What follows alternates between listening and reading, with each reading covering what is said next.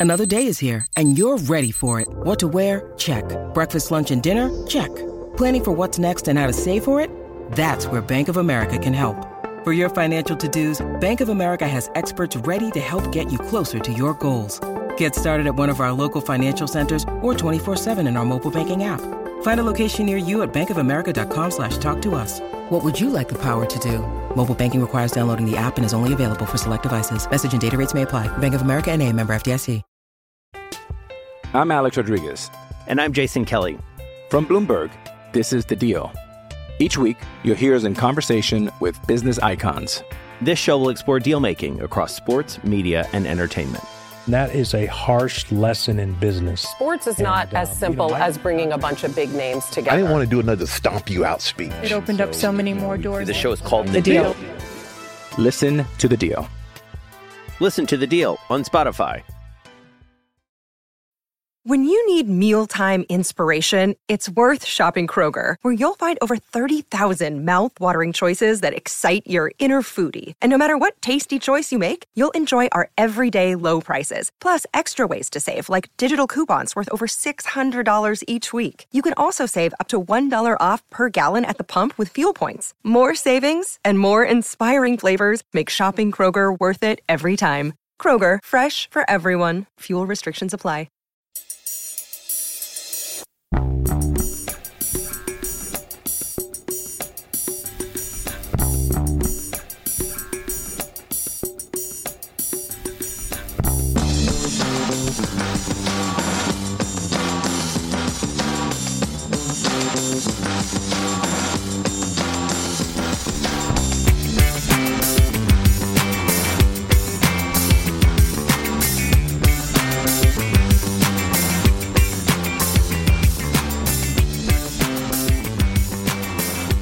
Welcome back to a Celtic State of Mind. I'm Paul John Dykes. It's Friday afternoon, and on this afternoon's ACSOM Bulletin, I am joined by Brian Degnan and Lloyd Patrick Jepson. Loads to talk about, gentlemen. We're talking transfers, Champions League draws, and of course, the small matter of a Glasgow derby on Sunday. How are you feeling, Brian, about it? Uh, feeling feeling good, feeling a wee bit better than I than I did last weekend, if I'm honest. Um, but I, I think we'll dive into it later. But no, I'm feeling quite good. I think we're in a, better place. Um, the Champions League draw reminded us of last season's achievements and how exciting that is. So it's all good on a Friday. Any fun sponges on a Friday? It's all good, you know, because there's been a bit of doom and gloom, Lloyd, you know, around a, a couple of performances. In fact, I would say the performances all season, but a couple of results. There's been a bit of doom and gloom over the last couple of weeks, but I think we're just kind of like raising it at the right kind of point. We spoke on Wednesday, John and I, around and James around uh, the fact that if Rangers get knocked out of the Champions League, th- then we bring in a few players. Then we've got the Champions League draw, and then we can really look forward to Sunday. It's kind of worked out like that, hasn't it? Yeah, it definitely is. I, I think I actually said at the start of the week as well in the chat that this really could be a good week for us going into this game. So it's turning out that way so far. So hopefully on Sunday it works out that way. It tops it, yeah, everything. Puts a big cherry on top of the cake. Now, talking of cakes, it's getting to that time of the day, Brian, and at my age I can't be eating cakes, but you never know what might happen at 1.30. Uh, but at one o'clock, if you've heard of the phenomenal Liverpool platform, the Anfield Wrap, we will have John Gibbons coming on to give us the lowdown on Nat Phillips. We might even ask him whether Andy Robertson still wears Celtic pyjamas, how Van Dijk is doing doing there, and uh, were they surprised that Brendan Rodgers came back? Because back in the day, uh, Kevin and I met up with the guys in Glasgow, Brian, and we were talking all around Brendan Rodgers, you know, his time at Liverpool compared to the time at Celtic. This was kind of on the eve of him leaving uh, that February. And it was a very, very interesting take. What, what do you think the, the stock is like at the moment in England for Brendan Rodgers, Brian? I think he's still pretty highly regarded. I think, um, you know, the football he played at Swansea, got in the Liverpool job, I think he done reasonably well with Liverpool, to be fair. Um, I think only Klopp's bettered it um, in, in recent years. I think Leicester he done well with until obviously last year wasn't great.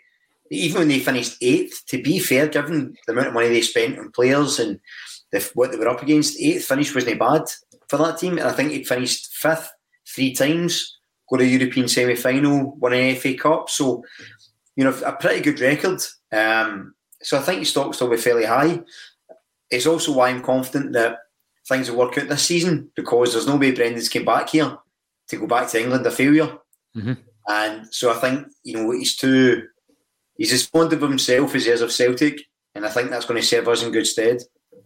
Yeah, you know, I totally get that because, listen, some people call it um, the ego, but I just think that that Brendan, you know, everything he does is meticulous. You can see that in his interviews. You know, even when it's meant to be a, a quite laid back interview, like when he went and played a round of golf, everything is meticulous. Every word that he chooses is very, you know, thoroughly thought out.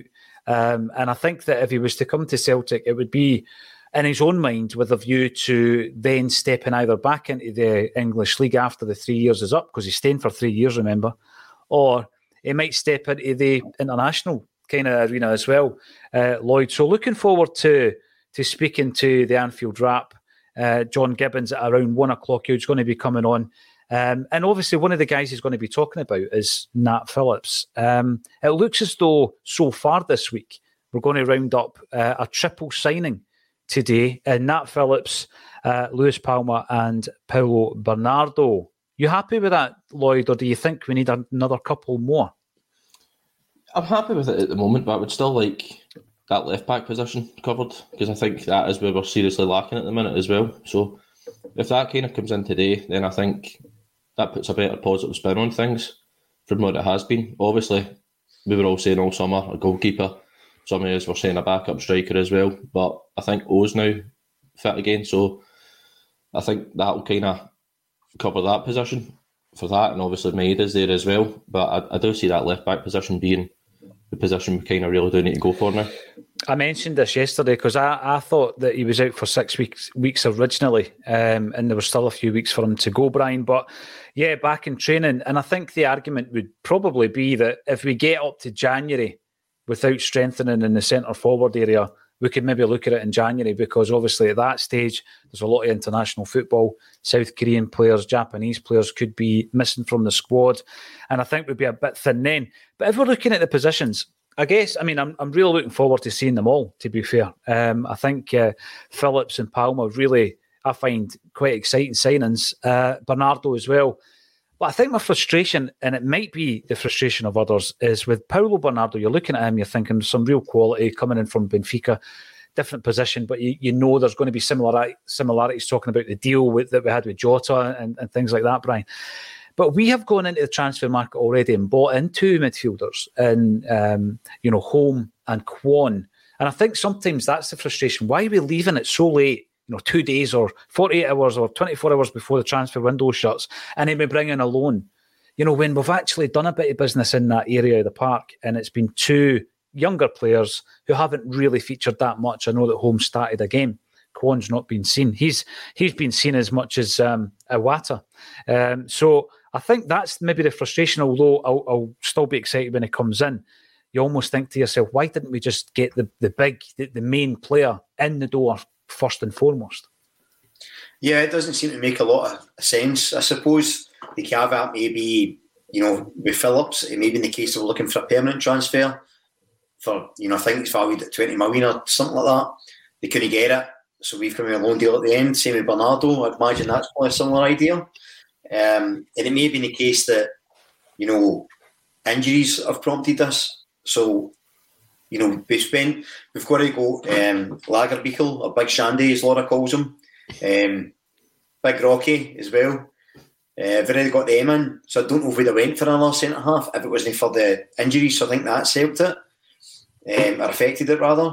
And I think the, the dip in form, because I was chatting to a few guys the other day, um, and they were saying, you know, we've got loads of wingers now.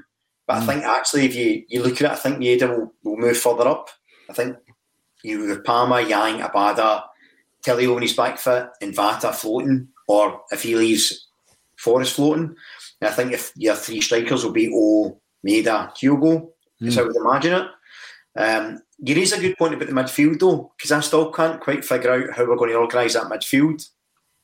So if it's a, a 4 2 3 1 with the two sitters and the number 10, then a guy like Holm or Kwon are ideal for that because you have McGregor, a, a real traditional holding player like a Holm or a Kwon, and then mm-hmm. Bernardo, and then Turnbull subbing for him.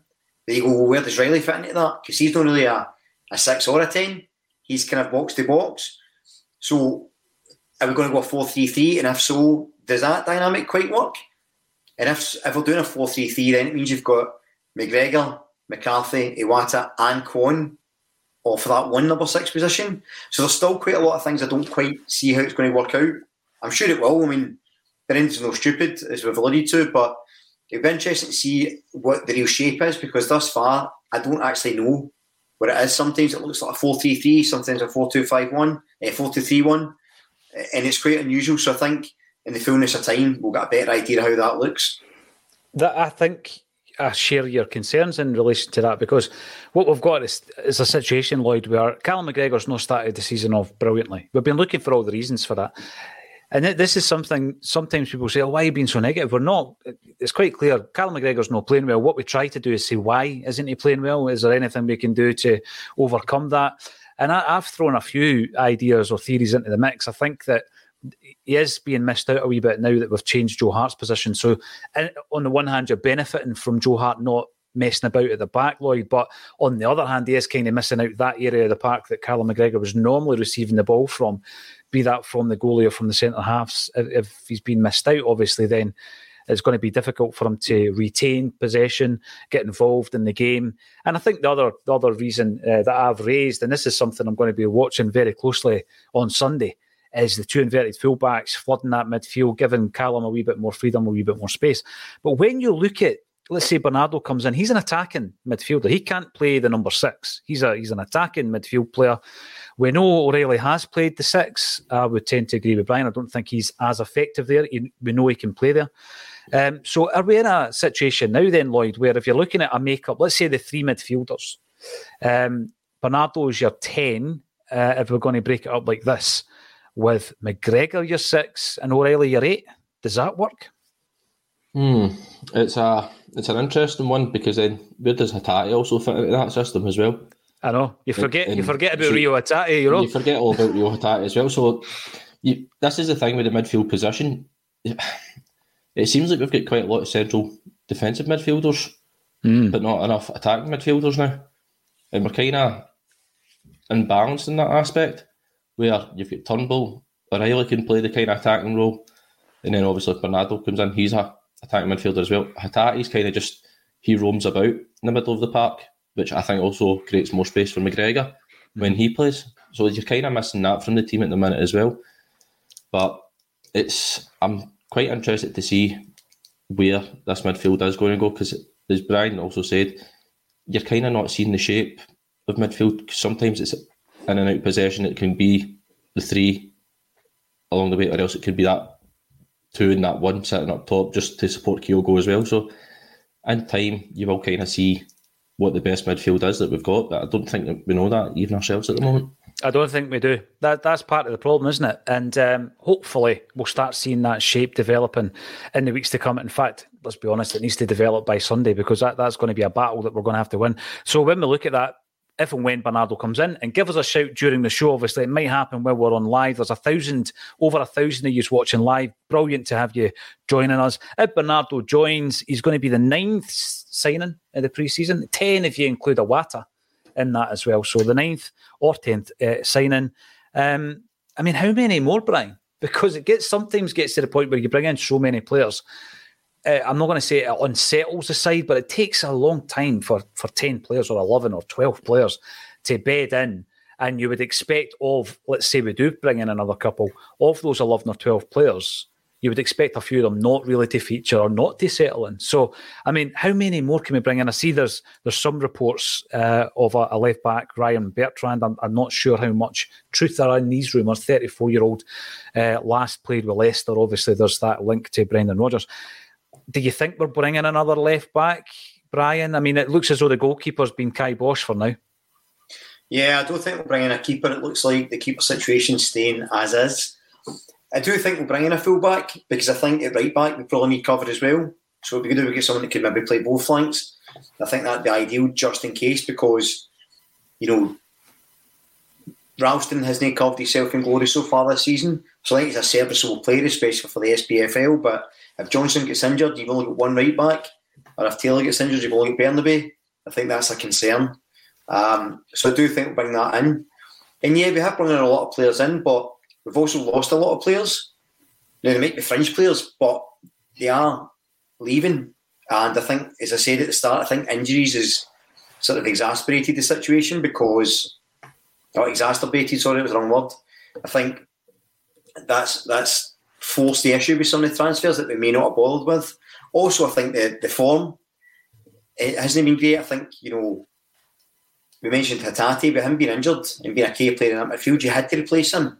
Whereas we probably wouldn't have if he was fully fit. Um, maybe if Maeda or Abada started the season absolutely fine, we might not went for Palma to play shorter. So there's all these things I'm not sure about. Maybe that's why it's took a bit of time. Um, and again, look, we signed a lot of players when when Postecoglou came in because we had to, and yeah, that worked quite well. Mm-hmm. Um, mm-hmm. And I know a lot of people are kind of underwhelmed by the transfers, but I would always go back and ask people, well, how much did you know about Jota, O'Riley, Hugo, Hatate, Carter Vickers before these guys came in and absolutely smashed it? So I would urge a bit of patience, although I'll be the first one complaining if it starts to go wrong in another few weeks. I think the transfer window, uh, just the, the way that it's developed, Brian, whereby the players who you can see going into the first team, maybe not immediately, but they're, they're bought for that purpose, come in late. And the ones who are more for the future, developing them, they're in that age bracket, they're in that price bracket, they came in first. So I think it's a it's kind of been back to front. If it had gone the other way, would it made any difference? Would we still be sitting here demanding transfers on the last day? Possibly. I'm not sure if you can please uh, everybody. I wrote a list actually uh, talking about those leaving. I wrote a list of 10 players who I thought could leave in the pre season. I'm going to refresh that list, seeing how we're on the, this time of the transfer window. Scott Bain looks as though he's staying, but I would have uh, flogged him. I'd have moved him on. Liam Scales. Um, I still would actually, but I think uh, obviously with regards to injuries, we'll probably hold on to him until January. Osaze Urhoghide, um, yeah, he's off ski, isn't he? So he's gone. Stephen Welsh, uh, the 23 year old I said had previously had interest from Hellas Verona, Udinese, and Toulouse, and he should move on to avoid further stagnation. Well, he was given a four year deal. Ismaila Soro has been involved in a couple of uh, negotiations with clubs, but as far as I know, that's not been confirmed yet, has it, Lloyd? There was a no, I've not seen anything confirmed couple of clubs, one in Israel and uh, I think there was one in France who were in for him. But yeah, I would move Soro on. James McCarthy's got to move on. Liam Shaw's away out on loan. I've got Turnbull in here as well. Um, still on the fence with that. Uh, Mikey Johnston, he's not going to get a move while he's, while he's injured, although he's back in training, I think. And Albian Ajeti. Uh, and it looks as though we're going to be losing four and a half million pound plus wages on that deal. And he's off to Turkey. Uh, what's the audience got to say then? Michael the boy comes in. Good afternoon, guys. It is a good afternoon. We seem a lot more positive today. I like it. And uh, Davy Boy Macaulay, hail, hail. We've also got Michael coming back and definitely got a chance in our group. We're going to be speaking about the Champions League group in a wee second or two. Uh, definitely, if the new signings work out well, we could have a great season. It's interesting how these things just sway from side to side. The pendulum swinging from side to side, positive, negative. It all comes down to one result. Uh, at times, Michael the boy again, you're busy. Paulo Bernardo does as well as Jota. That will do for me. And then we've got Barry O'Sullivan. I'm Alex Rodriguez. And I'm Jason Kelly. From Bloomberg, this is The Deal. Each week, you'll hear us in conversation with business icons. This show will explore deal making across sports, media, and entertainment. That is a harsh lesson in business. Sports is and, not uh, as simple you know, as bringing a bunch of big names together. I didn't want to do another stomp you out speech. It opened so, up so many more doors. The show is called The, the deal. deal. Listen to the deal. Listen to the deal on Spotify. He brings in something that I just know Lloyd will be what to talk about. Ordered the new Celtic uh, 120 year jersey. Had to wait 45 minutes at 8:30 this morning, as there were 9,000 people ahead of me wow, looks like a beautiful jersey. Uh, that's 9,000 people, despite all the fakes that have been kicking about as well, all the fugazis that have been kicking about online. Yet, very, very busy. I was looking at the um, WhatsApp group, the Fugazi. I was looking at WhatsApp group, uh, Brian. I knew that would appeal to you. And uh, everybody's telling me, oh, they're in a queue. I actually visualised them in the Celtic superstore in a queue with one of the wee tokens you used to get at the butcher's, you know, where it told you you were next in line. And then it occurred to me everybody's sitting on their iPads. I really need to get with the get down with the kids. Um, but it does lead us on to the jersey. We'll, we'll go, we'll take a side step to the jersey, and then we'll come back to the Champions League. By which time, John Gibbons of the Anfield Wrap can come in and fill us in on some of the the, the Liverpool connections that we currently have, um, both down at Liverpool and up here at Celtic. So I know you're a big fan of the the merchandise. Uh, Lloyd, you're sitting there with another top. I, I don't know if you ban your missus for watching ACSOM so that she can't see that you bought all 14 ranges that have been released this pre-season. But yeah, the 120 years of the hoops, phenomenal. I want the Celtic strip to look like that every season, personally. I know it, it's not going to happen, but it is beautiful. I, I'm going to ask you the question, were you in that queue? I was in that queue. It, it's just perfect. As the caption quite rightly the club said, it is the perfect hoops. It's the way it should always be rather than that home shot we got this season. And the one thing that stands out is the white star on the green hoop, and uh, mm-hmm. that's deliberate as well. That will lead us into the Champions League chat.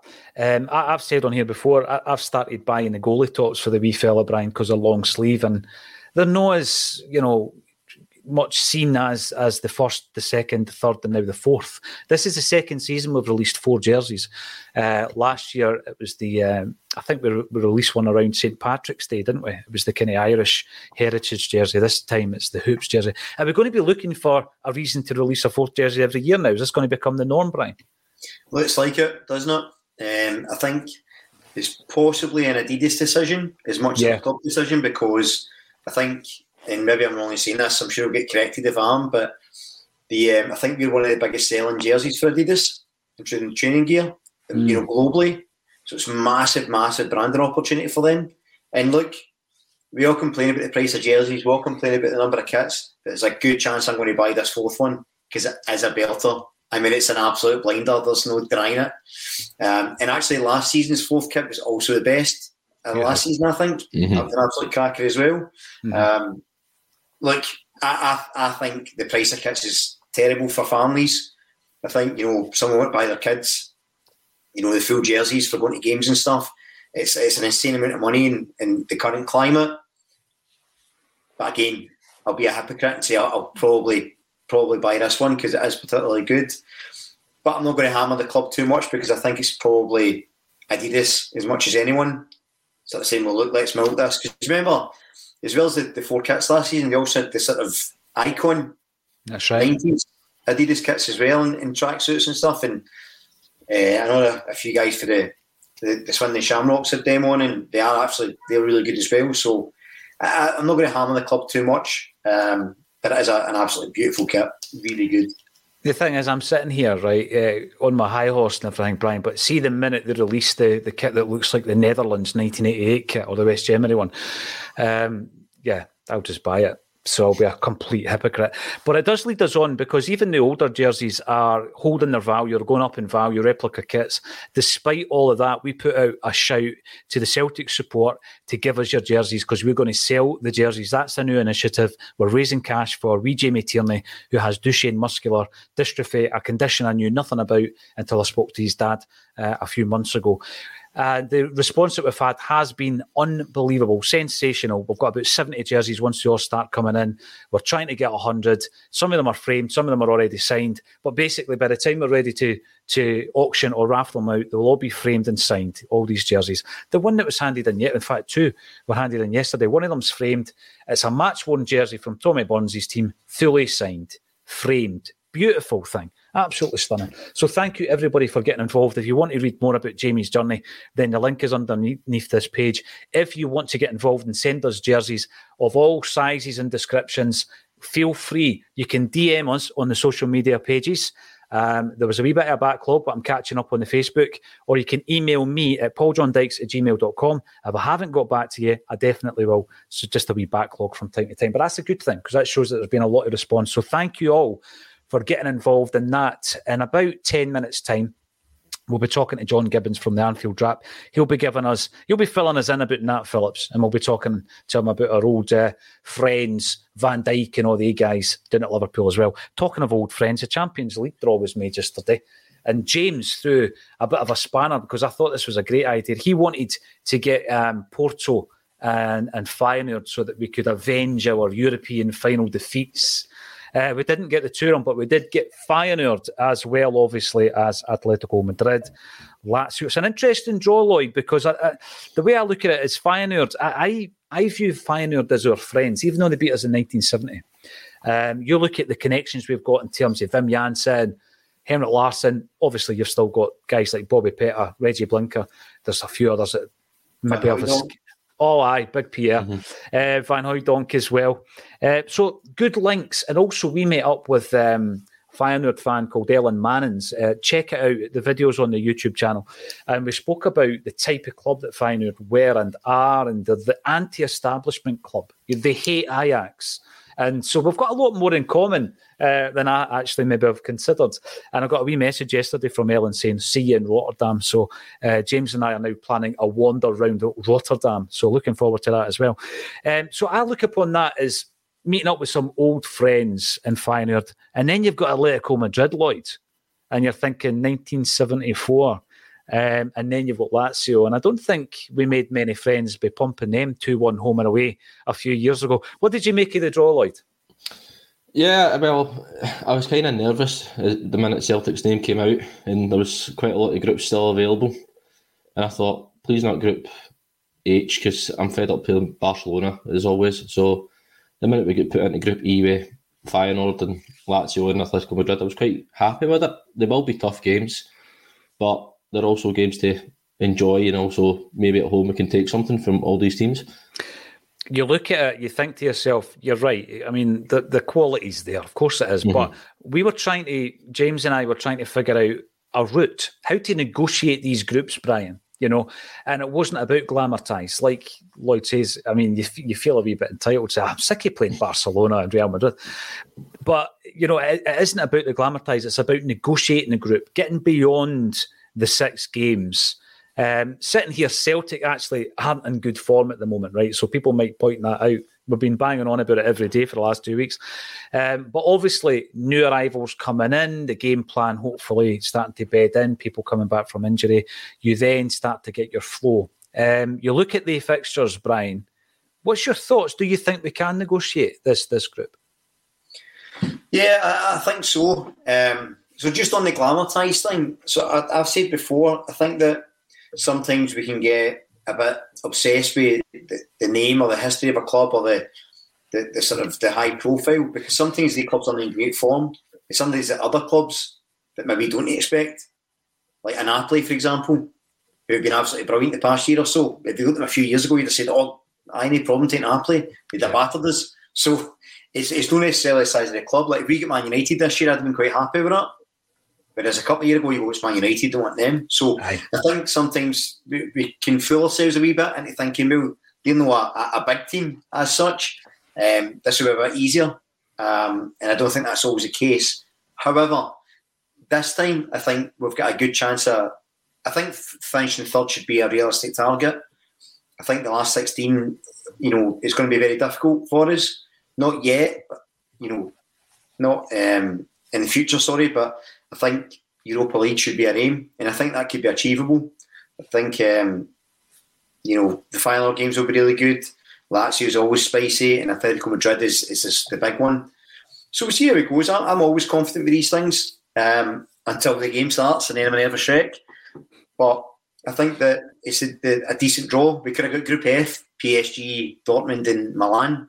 I know. I, I was actually convinced when I saw that group coming up. I went, "Oh, 100 percent, that's us." Hundred. The thing is, Brian, we'd be sitting here today saying, you know, I think we might get a point in this game. We might do that. You know, we'd still be positive about it. Right? I still have us winning the Champions League when it starts. That's why I don't do post matches or pre matches. Too excited, too kind of in it. Always comes back to bite me. But no, I think I could draw. I think just being in the Champions League and, and that exposure and you know being consistent with that again you know, in it for the second year in a row. And if we can do something, get a few points on the board, in Europa League, get a knockout tie one, I think that'd be an excellent European season for us this season if we're being realistic about it. Mm-hmm. I think the last 16 would be the dream. Um, I think, you know, getting into the group Europa League group stage, uh, sorry, last 16 failing would be no brilliant. Finishing the group bottom would be a bit of a disaster, I think, because we need to be better than we were last year. Not just performance, because performances were good. We may get points on the board, we need to be more clinical and take our chances. So we need to do better than last year. And for me, that's finishing third. And of course, the tournament's going to change um, next season as well. Uh, James McKenzie was up at Celtic Park watching the draw live. He then got an opportunity to be involved in a press conference with uh, Lagerbielke and also uh, with Palma as well. We're going to have those on our channels at some point today.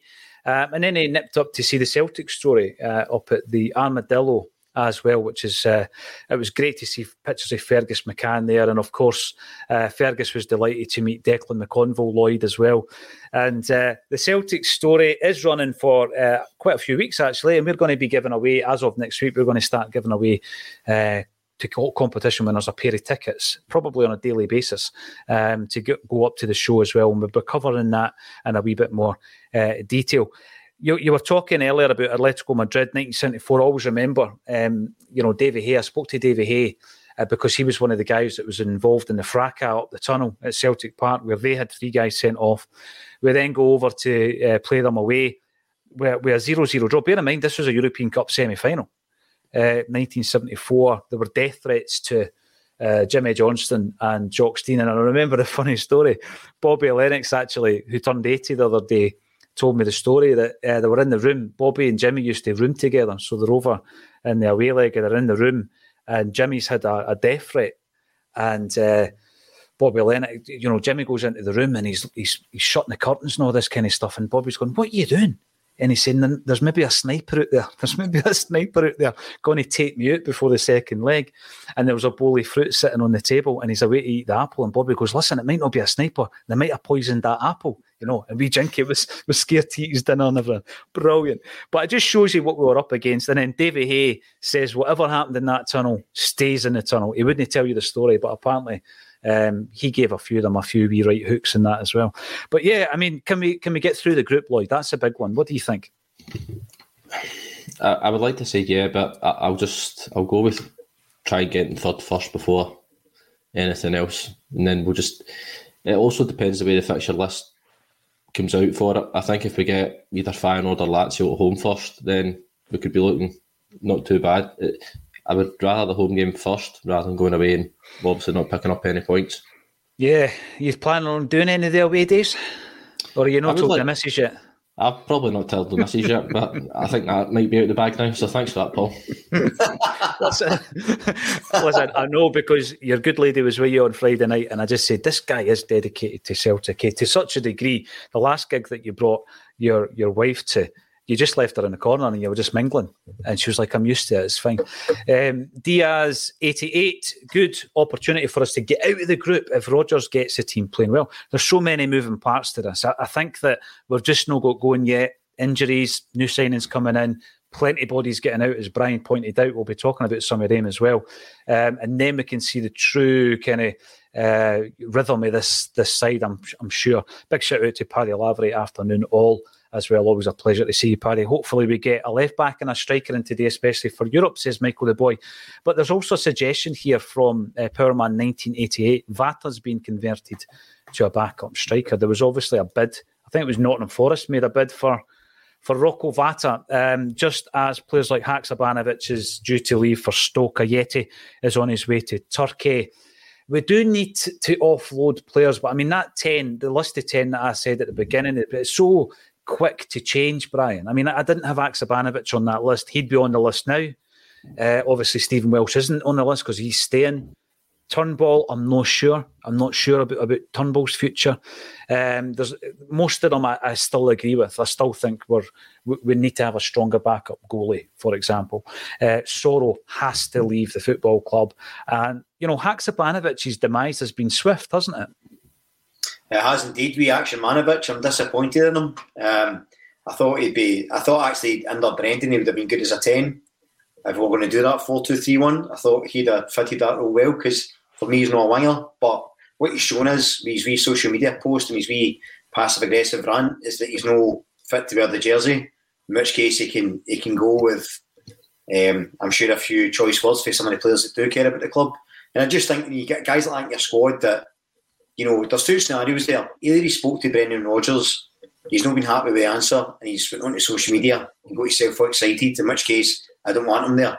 Or he's no bother speaking to Brendan Rodgers, went straight to social media, in which case I don't want him there. So, you know, he can go and end it, you know, Isn't Kane Stein can go with him, as far as I'm concerned. Celtic are a bigger proposition than any club, any player, any manager for me. And if the players don't want to be there, then they're more than welcome to go. Yeah, farewell, Haksabanovic. Uh, John Gibbons is due to come on and speak to us about some of our Liverpool connections, but mainly Nat Phillips. And it's an absolute pleasure to welcome to the show. John, how are you? It's been a while. Yeah, it has been a while, mate. I'm good. Thanks for having me on. No, it's a pleasure, and I can see that you've uh, been prepared coming on with your green and white top on as well. that, that's appreciated. Um, yeah, I mean, the news that Nat Phillips wasn't in the mix during this pre-season. Really, it's obviously we've had this injury crisis, John, uh, to the point where one one moment we're, we're, we're top heavy with centre halves, next moment we're down to the bare bones, and we were talking on ACSOM over the last couple of weeks about how do you deal with this? Do you bring in a a free agent? Do you bring in a loan to buy? And I think that the, the ideal way to deal with it is to bring in a player like uh, Nathaniel Phillips. Tell us, give us a wee bit of lowdown on the player. Yeah, he's he's had a really interesting career because he came to Liverpool, you know, a little bit under the radar. He was at Bolton, and Bolton got rid of their academy, were in real financial trouble, and he was actually going to go over to America uh, on a scholarship and, and, go to university there. This is you know a few years ago now, and then and then Liverpool jumped in and he was like, well, you know, Saudi University, I'm going to go go go there, and as as you would, and so he sort of came in there, and, and the feeling was. You know, because of, he, would come from Bolton in the circumstances that he was just a little bit there to, you know, to make up the numbers and to to, to help put, put, put teams out. Uh, but then he did you know better and better in academy football and and ended up getting his chance and and when he's been in the team, he's he's, he's not let anyone down, and he's always come in under slightly sort of strange circumstances when he's when he's had to play. There was. Um, obviously, a couple of seasons ago, which is well documented, we had our own uh, defensive crisis, and, and he ends up playing a lot towards the end of the season and being part of that team that looked dead and buried and, and somehow managed to get top four. And there was, you know, one particular game, which is quite famous for Liverpool supporters now, where we go to Old Trafford and it's it's him and Rhys Williams at, at centre half, and, and and they win that day, and and it really sort of helped catapult us for the, for the rest of the season. Um, but there's another one a, a year or so before uh, where we'd actually loaned him out to Germany, got out to to, to Frankfurt, I think it was, or sorry, Stuttgart. Uh, he got out on loan and, and was um, was doing sort of okay, but but not necessarily playing as much as you'd like to for the loan. And then we had again a bit of a defensive crisis and, and, brought him back, and he and he landed on on Friday and was was in the team on Saturday to play against Everton in the FA Cup and got a clean sheet. We won one 0 It was a Curtis Jones belter, and that that sort of sums him up really in that he's he's he's not had the Liverpool career that necessarily he would have liked to, but you know, when cometh the hour, cometh the man, when we needed to throw him in and nothing phases him, is what mm. I would say. You know, a lot of players would, you know, be, be thrown into these situations and, and, and worry about them. But his his temperament is is unbelievable. As I say, one minute he can be in Germany, um, you know, kicking his heels, you know, wishing he was playing more, and the next he could be playing at Anfield in a in a, in a cup tie against Everton and and keeping a clean sheet and, and winning. And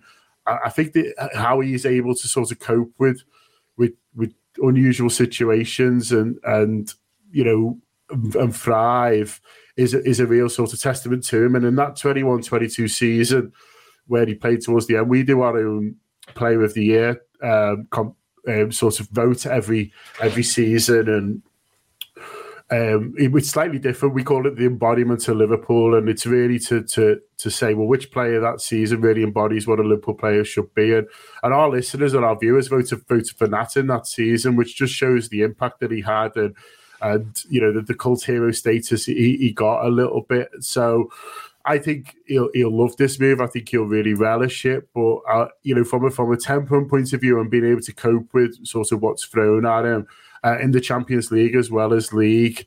Um, I, I, don't think there's anything to worry about whatsoever. Another one of his big famous performances comes at the San Siro, where he does Ibrahimovic with a Cruyff turn. And if you've not seen that yet, uh, go onto our social media because we've, we've posted it again this morning. And you know, he, he again Liverpool won that night, and, and he played really well. And so I, I, I, think it's a, it's a great move for him. I'm delighted for him. Obviously, I'm, I'm fond of uh, of your club, and so it's it's it's it's a nice one, you know, for for a lot of us Liverpool supporters who feel the same. But I think I don't think you'll let anyone down. I don't think you'll let you down. And I think you know if you are in a bit of a sort of crisis, that's where he seems to thrive.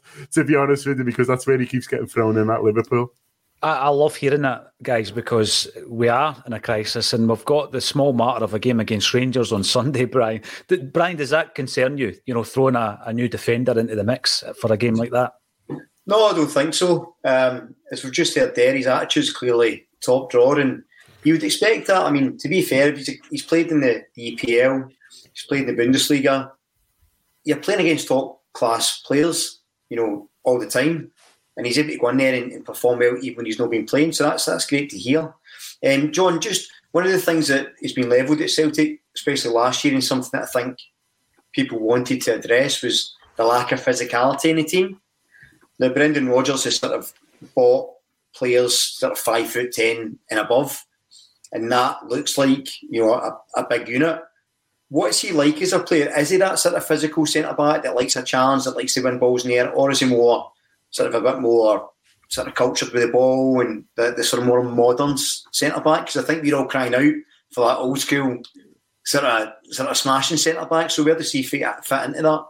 Yeah, if that's what you're after, you're going to love him. Honestly, he is old school. He is a throwback, and it is funny, you know, when he, in, in, in this squad, you know, we've got, you know, a, a, a, squad of a lot of superstars, really, and not necessarily performing, you know, all the time like we want them to. But he is almost a throwback within within the squad, and I think that was partly why he was he was so popular and, and got the award that I mentioned that that he did because I think I think all of us, you know, still still crave for a little bit of that, you know, and, and the academy system produces, you know, these defenders and um, I don't know, being good at defending seems to be fourth or fifth on on the list now, and I would say he's a better footballer than he's given credit for. I don't. I think he can pass it. Um, I think fine. Listen, he's not Virgil van Dijk. Do you know what I mean? You guys will, will know as well as us. You know, he's not going to hit these raking 50, 60 yard balls, but his passing's fine. He's, he's, he's, a, he's a decent enough footballer. And, you know, if you just want him to, to give it to his fullback or his defensive midfield, uh, you know, he's comfortable uh, on the ball. Uh, his issue's probably a little bit more around pace, and you'll find like you maybe feel a little bit more comfortable defending a little bit deeper than than what Celtic, you know, um, would would probably, I would imagine, want to. I think that was always the feeling with, you know, Liverpool. Maybe why he wouldn't make it at the, at the, very highest level was was a pace thing. But in terms of defenders who win the battles, you know, there was. You know, it, especially, he'll just win absolutely everything in his positioning and and you know his strength is is a real asset, and so so in the air he's he's almost like a magnet for the ball as well. He just always saw to, to, to be him there. When we were in the team and we were looking at his stats, you know he was winning twice as many headers as as even people like Virgil and Konate and think people like that who are who who you know who, who are big guys as well, and so he just loves defending, and, and that's really refreshing, isn't it, for, for have a centre half on there, and, and he just loves his battles. And I remember there was, you know, as I say, when he was developing this Culhera state, Culhera status a couple of years ago at Liverpool, he, he did an interview with. Um, with one of these sort of online, you know, football accounts, and he was talking to them, and they were showing him the the, the funny tweets and stuff like that. And, and one of them was, um, Nat Phillips would shove his own nan out the way to win a header, and he was showing it, and he was like, and he was like, "What do you?" He went, "So what do you think about that?" He went, "Yeah, I probably would." Like, do you know what I mean? He was like, "Sorry, nan, if you're watching, but like that, and, that, and that's how his, you know." So he was all over it. He was like, saw that as a compliment. You know what I mean? He was, and he's, and he's that kind of guy, and so you know, throw him in is what I'd say. Enjoy him, enjoy his sort of style. You know, you're not getting Beckenbauer, you know, but but you are getting someone who's who's fully committed, who's who, who's who, loves to defend, loves to win, and as I say, copes really well with with unusual situations. You know, from everything that John said, Lloyd, um, I mean, it can't happen right now. We're a couple of months to go before we bring in Carter Vickers, but I'm thinking of that partnership, even though We've brought in Lagerbielke and Nawrocki already this pre-season. I'm, I'm visualising uh, Phillips and Carter Vickers because I think that that's what we've been crying out for. Starfelt was particularly good at that, wasn't he, Lloyd? You know, winning the headers, winning the tackles, and I think that if uh, Phillips brings that to this side, we could have a right good partnership over the next few months. Yeah, we definitely could do. I, I think um, the way it's looking now, obviously, once everyone's back fit, I think Phillips and Carter Vickers will be maybe the main centre half pairing the way this season will be going. But obviously, John just mentions he's not blessed with pace, where obviously Starfelt did have a bit more pace, so would maybe that change Carter Vickers' game up a little bit? Who knows? But on Phillips, obviously, the deal's been reviewed in January as well, I, I believe. So, yeah. what kind of would the chances be maybe of Celtic extending that loan maybe to beyond the summer or maybe getting an obligation to buy in that deal as well?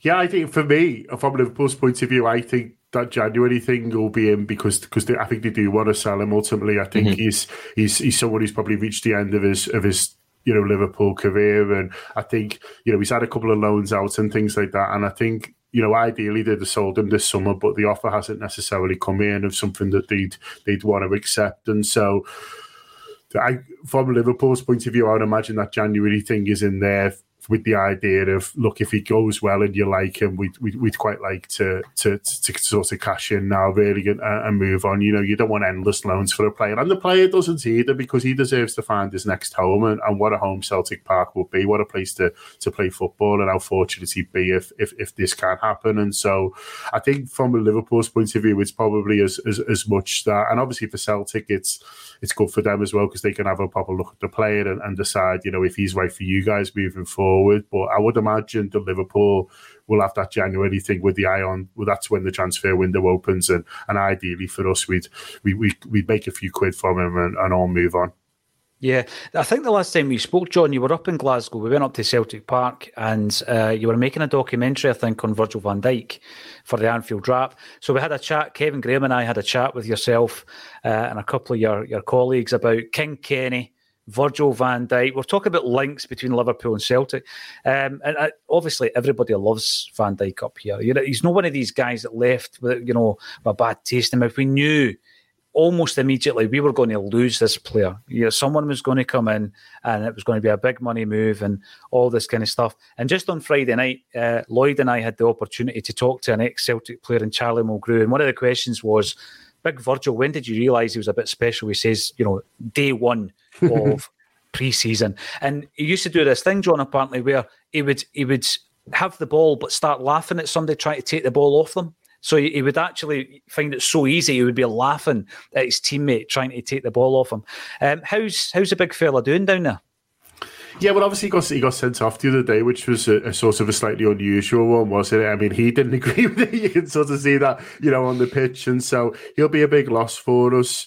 Um, this this this, this Sunday when we've got Aston Villa at home, and, that, and that's sort of a little bit of a shame. I think the general feeling was that last year probably wasn't one of his best. I mean, he was playing in a bit of a dysfunctional team, and um, and and we were having to do sort of a, a lot more defending. And, and I think the the, the general feeling was that that you know the, the midfield had, had, sort of lost its legs, and so they were they were teams were running through us, and the defenders were, were, were getting a bit exposed, especially how we play with those fullbacks, you know, really sort of bombing on. And so I think he had a tough time you know, with his own form and, and but also with, with how the team was functioning. But he got the captaincy this summer, and I think that that looks like it's really rejuvenated him. I think he's he obviously sees himself as a leader, and I think you know getting that captaincy is a, is a big deal for him, and and he looked like he'd sort of gone up another level, sort of from having that responsibility. So a little bit of a shame that, that we now lose him for a game or maybe two if the FA have their way, but.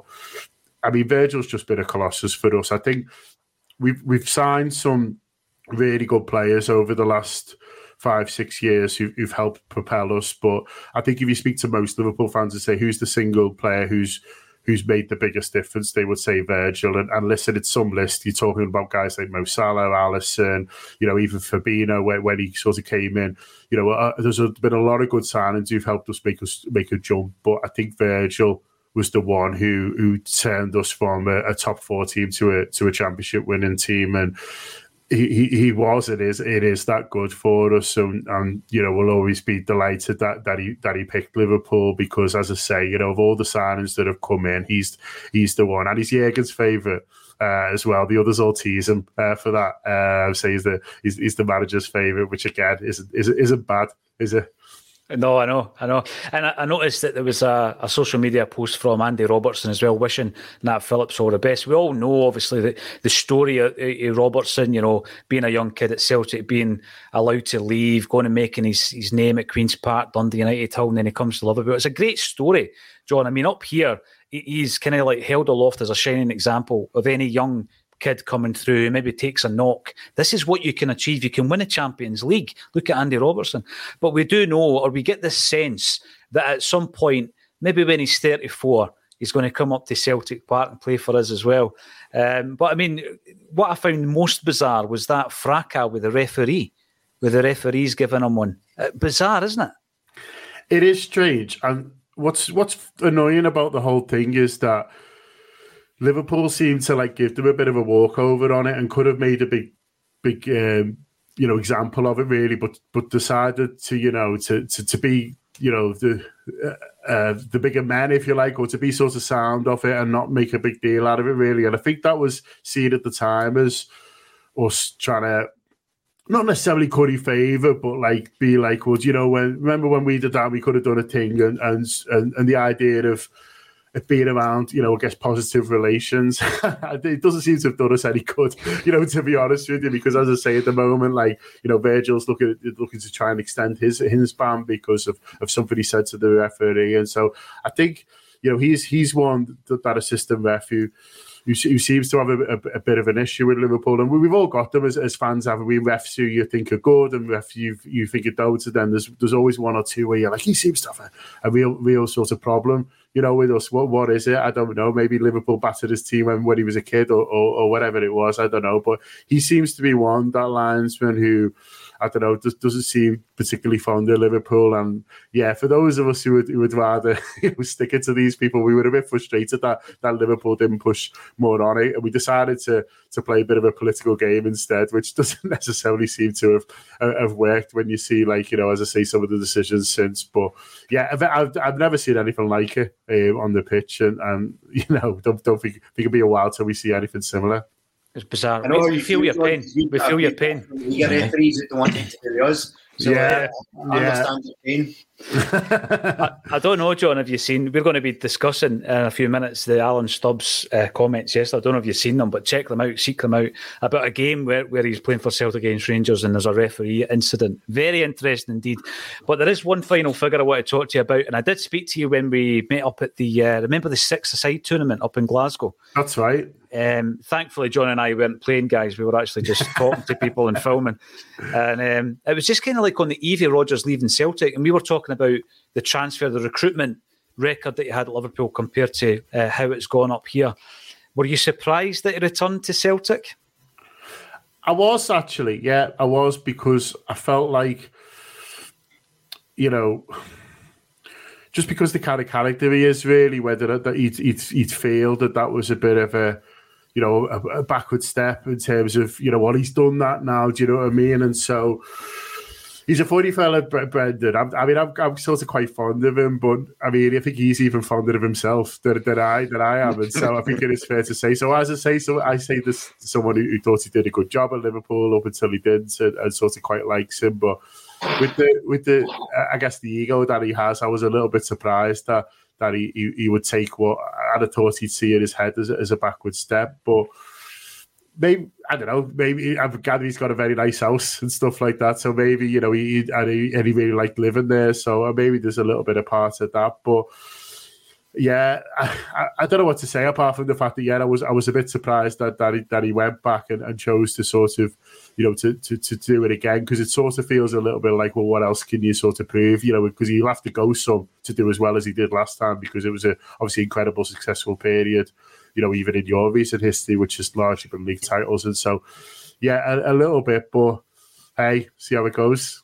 Oh, definitely. Listen, John, it's always an absolute pleasure to chat to you. Uh, the Anfield Wrap, massive inspiration to what we do at a Celtic State of Mind. Anybody in there who might have a Liverpool state of mind, check the guys out on the socials and on the YouTube channel. Uh, some of the work you do is phenomenal.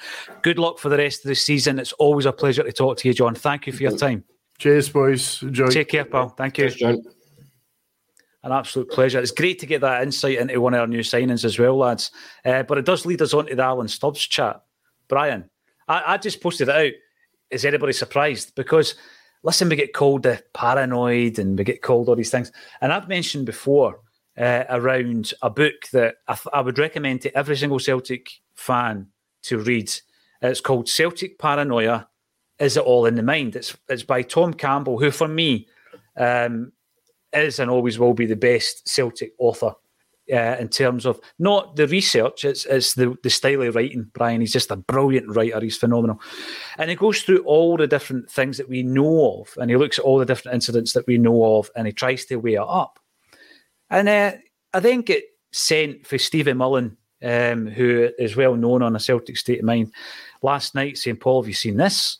This uh, video footage of Stubbsy in a random scenario where he's not even talking about Celtic, and he drops in this example, Brian, of playing in a game against Rangers where we've had a, a, a certain penalty denied, and a lot of people are, are thinking it's maybe the Mahé against Kanchelskis incident, which was a stonewall penalty kick. And, and the referee, uh, when running alongside Stubbs, he says, You will never get a, a penalty whilst I'm refereeing a game of football. Um, were you surprised? What do you make of it, Brian? Uh, I'm not surprised to be honest. Uh, you know, it's something that I think we've all sort of known, particularly historically. There was always that. I mean, uh, one that always sticks in my mind is Hugh Dallas when he was caught sending all the, the emails with jokes about the Pope and jokes about Catholics running about, and it was brushed over by the BBC, as they want to do. Um, my, my only complaint about the clip is why Stubbs waited 20 odd years to, to say it. You know, name and shame the ref. Let's hear other stories about this. There's clearly more examples of it.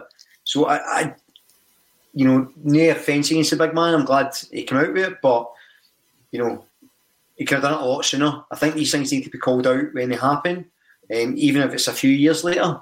But 20 odd years ago, is it, you know, he's telling the stuff we already know, but it would be more impactful if we'd done it at the time. Because what they're going to do now, apologise for it, doesn't matter. It's long gone.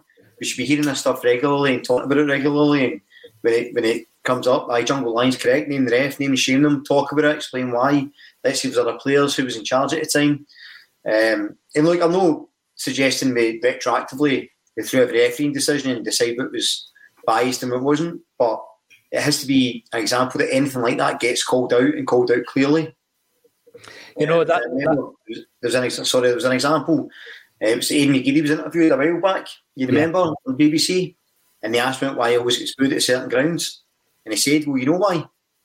You know why I get booed at certain grounds? Just you just won't say it, but you know why. And the, the interviewer who is well known to Celtic fans, you know, sort of I can imagine curled up his toes and shut his eyes and moved on with life. So yeah, we need, to call these things out they happen. And I'm glad he called it out. I'm glad it's there on evidence, but 20 years too late, or 23 years too late, whatever it is. When I put it out last night, oh, I never put it out. I just shared it, obviously, Lloyd. But um, that was that was a big criticism, I guess, uh, of uh, Stubbs saying it. I mean, it's out there now, and people can surmise and theorise as to who the referee is. Uh, I mean, all you'd need to do is look at every game Stubbs played against Rangers when there was a penalty shout that we didn't get. Mind you, that would be every game that Stubbs played against Rangers, and then look at the referees and and try and you know figure out who it was. But what what I find interesting about it is it's out the cat's out the bag, and and now we're discussing it. We're discussing it on here. There'll be discussions all over social media about it. Whether or not the mainstream media has picked up on it, I don't know because I've not had time to check that. Um, but that that was the big criticism. Name the ref. And, and why the other one was obviously why has he not said it before? I was chatting about it this morning, and I think there's a few reasons for it. If I'm going to be trying to defend Stubbsy, I'd done a gig with Stubbsy one time, and this was quite a few years ago. Jim Orr was there. I can't remember where it was, but it was in a, an Australian themed bar in Glasgow. Walkabout, that's what it was called. Walkabout, right? Don't know if it's still there, Lloyd, but we'd done this event, and Stubbsy was one of the guys that was there, and he was a very good speaker. I had he been the Hibs manager at this point? I think he had been the Hibs manager at this point, so he'd had a bit of success.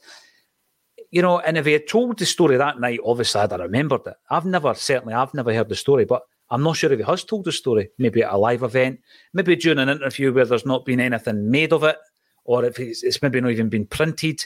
But you know, at the time, I don't think it would have been easy for him to get that out there because, a after the game, generally they'll speak to a player or two. At that point, is that the, the time to put it out? Possibly, but he might not have been interviewed. The Celtic View aren't going to run with the story. Let's be honest. I mean, there's one thing about the View; it wasn't controversial in the fifty odd years that it was in publication, right? I mean, it was more or less our way of putting our news out there. Um, and, I, and I know that when Jock Brown came in as a general manager, he, he, he took a few things to task. He, he, did take a few reporters to task and all that kind of stuff, you know, head first.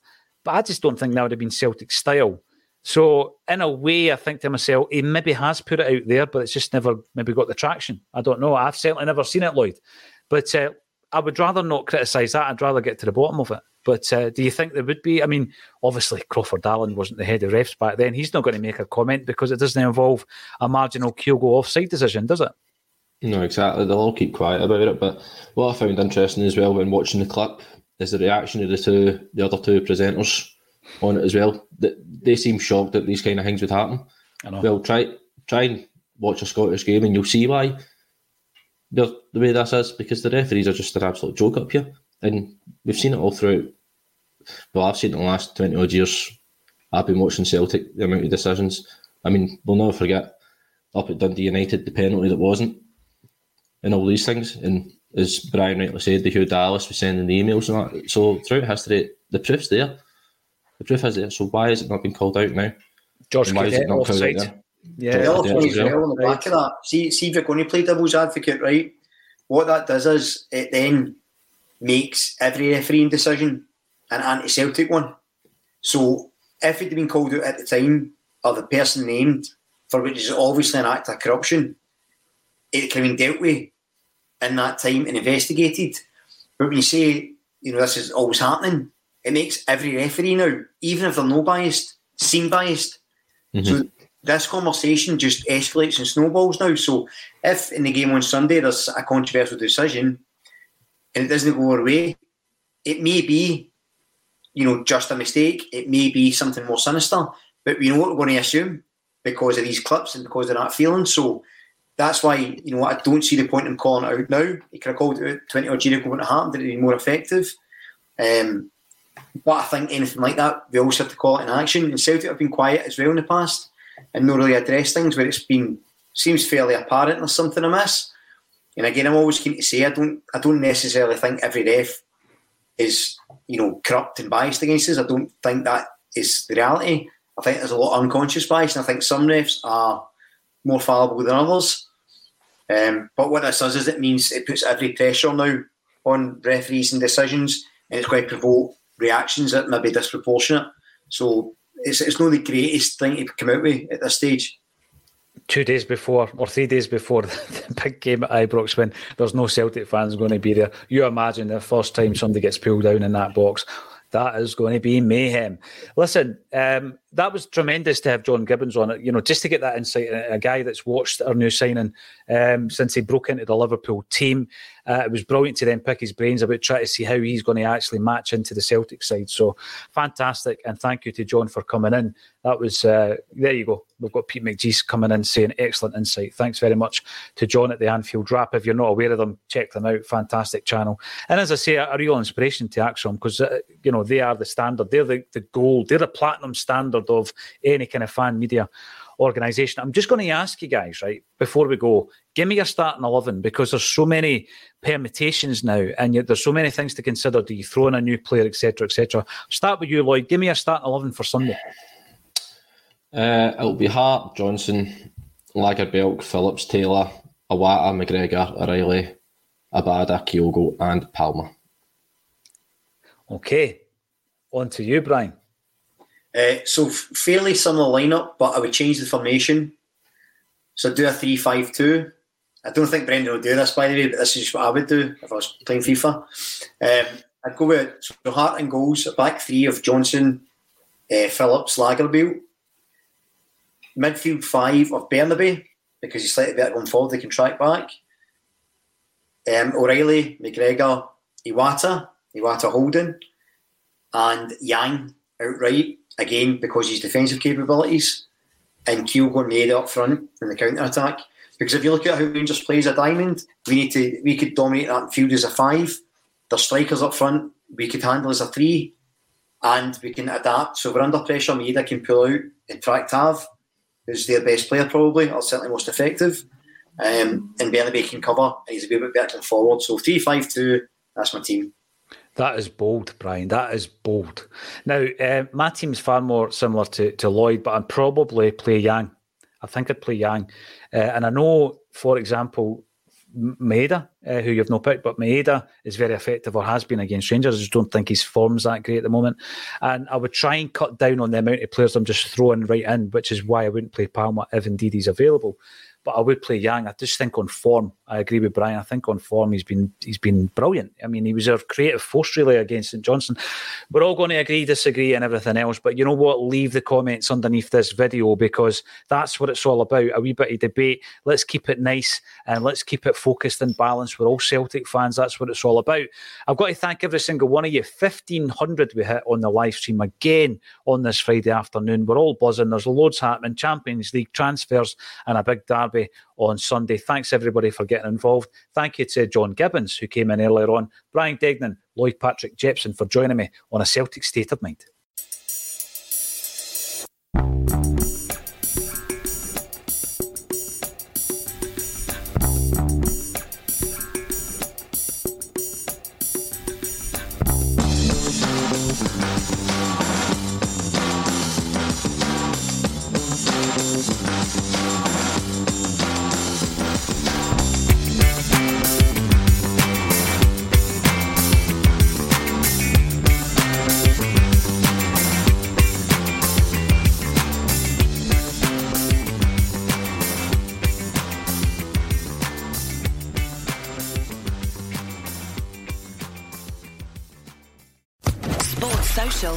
Network.